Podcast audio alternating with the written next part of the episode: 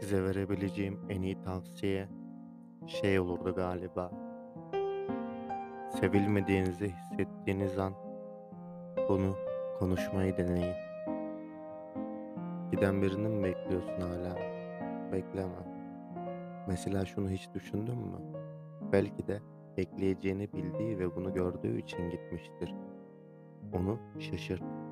Gözyaşlarını gösterip bir merhametsizden merhamet ummaktansa gülümseyerek yıkılmadığını göster ona.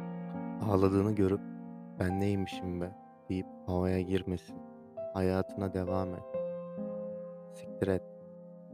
Yani ağlatan sen ağlarken yoksa yanında bir daha onun için ağlama. Değersiz birini değerli yapıyorsun. İnsanları gözünde çok büyütüyorsun. Kendini onun gözünde basitleştiriyorsun. Seni terk etmesini sağlayan aslında sensin. Çünkü insanlar fazlalığın altında bir böcek gibi ezilirler. Fazla değer de böyledir.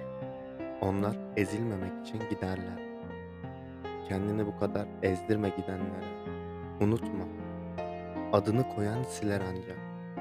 Varımı, yoğumu alıp giden döner kesin. O kadar dertle nasıl başa çıkacak?